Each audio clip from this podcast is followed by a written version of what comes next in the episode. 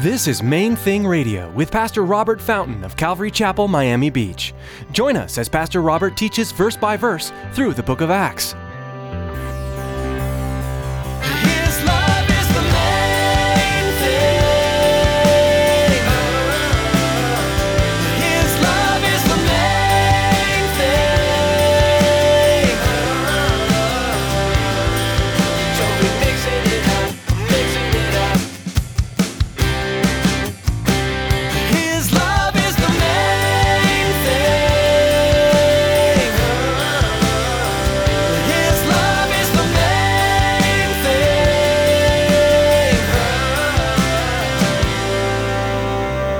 God has called Gabe to move to Uganda. But then there are also short term missionaries. You know, people that are not called necessarily to move.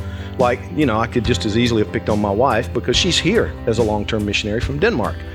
But there are many people whom God calls to short term missions, whether it's two weeks or two years. I, I realized when I joined Youth with a Mission that most missionary organizations consider anything less than two years a short term mission.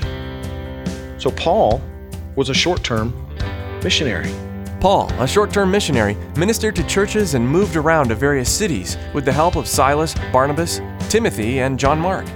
In today's message, Pastor Robert teaches us how God uses many different types of people with very unique personalities to spread the gospel around the world. Stick around after today's message from Pastor Robert. I have quite a bit of information that I'd like to share with you our web address, podcast subscription information, and our contact information. Now, here's Pastor Robert with today's message. His love is the main thing.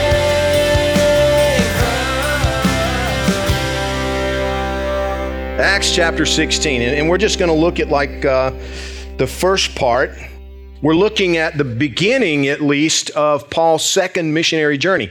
You know, one of the things as we study the scriptures and, and take a look at this, you know, hopefully we we um, we learn principles and precepts, or as God said to Joshua, will inform us and instruct us so that we know how to act wisely in our lives. But we'll also, you know, learn some just little interesting historical details and, and, and things like that. One of the things that I learned in this passage that I just had never really considered it, I guess. I don't know. When, when I first came down here, you know, I came to study with an organization called Youth with a Mission.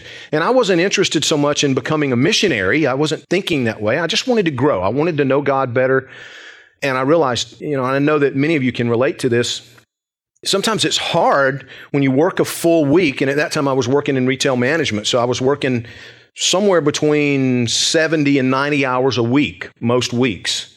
And it was just really difficult to actually have time to study the Bible around that schedule and difficult to attend church quite often. And, and it just, Lord, I know you don't want me spending the rest of my life like this. I want to grow. I want to know you. I want to know the Bible. You know, I, I want to do this fully and completely and passionately. And, and so I looked for some study retreat kind of deal, whatever, and that's how I ended up in Youth with a Mission. But when I came down here and started learning about missions and learning about the missionary movement worldwide and how it started, you know, with Paul and, and everything, and I realized that, okay, there, there are like two camps, if you will, or two groups. There are the full time, long term missionaries, people like Gabe. God has called Gabe to move to Uganda.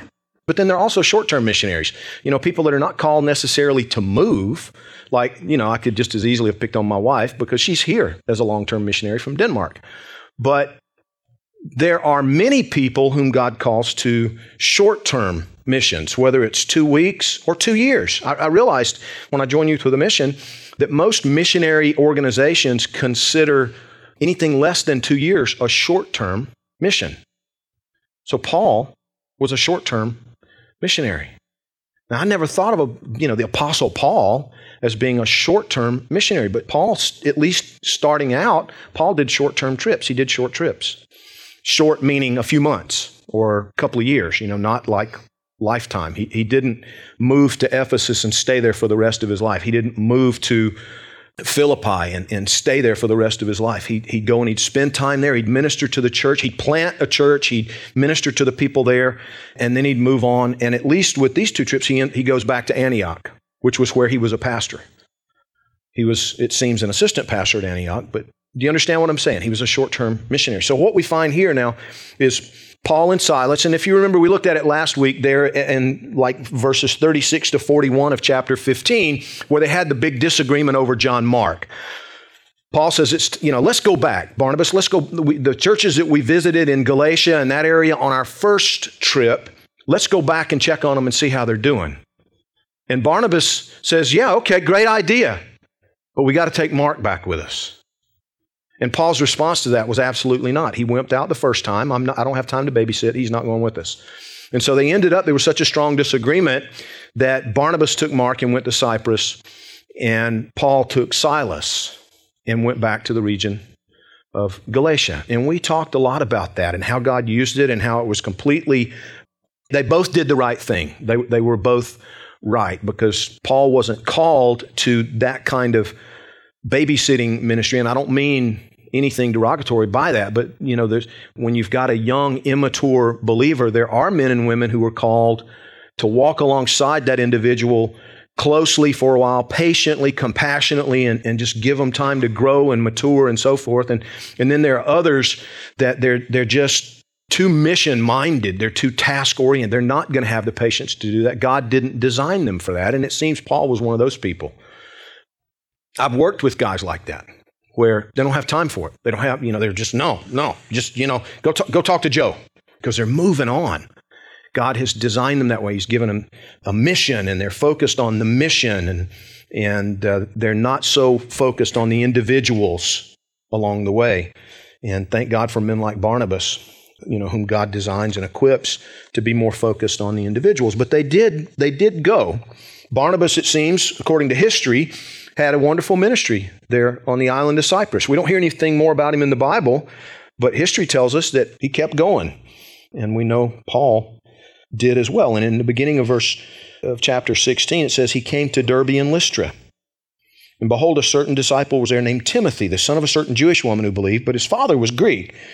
He was well spoken of by the brethren who were at Lystra and Iconium. Paul wanted to have him go on with him, and he took him and circumcised him because of the Jews who were in that region, for they all knew that his father was Greek. And as they went through the cities, they delivered to them the decrees to keep, which were determined by the apostles and elders at Jerusalem. So the churches were strengthened in the faith and increased in number daily. So we meet Timothy Right here, this is where we come in contact with this young man, this kid, who is becoming now an apprentice or an intern to the Apostle Paul, Timothy.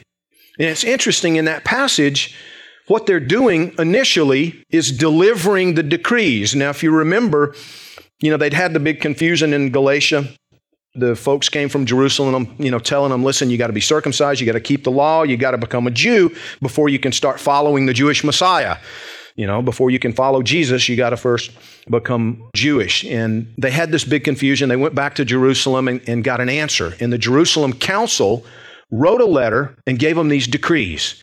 And they said, no, you don't have to be circumcised. You don't have to eat kosher.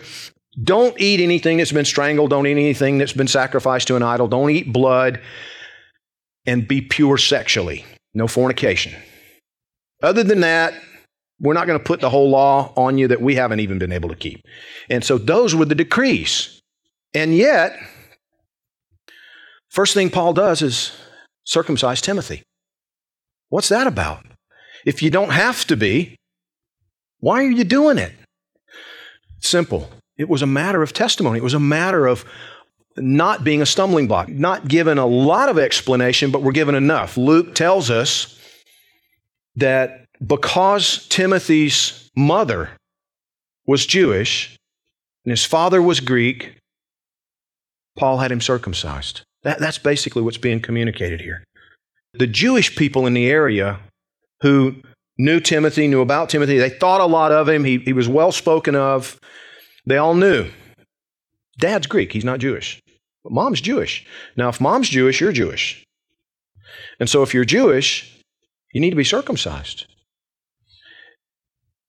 This was going to be a stumbling block in Timothy's ministry, and Paul had a big plan for Timothy's life. That's really what it came down to. He saw in Timothy a young man who could be used mightily by God. And this was going to be a problem. This was going to be an impediment for ministry. You know, one of the things that we used to deal with in Youth with a Mission when we were in the 80s, you know, traveling into Central America, traveling into the Caribbean, and guys would come with uh, a beard, an earring, and we tell them the beard's got to go and the earring has to go. And sometimes guys would just freak out over that. You're being legalistic. Well, I'm, what's the problem here? I mean, where does it say in the Bible I can't have an earring? Nowhere. Nowhere. But we're telling you that if you're going to travel with us into the areas where we want to minister the gospel, that might get in the way with some people. And it's too easy to lose the earring. Just get rid of it. There's no impediment. We don't have to worry about it.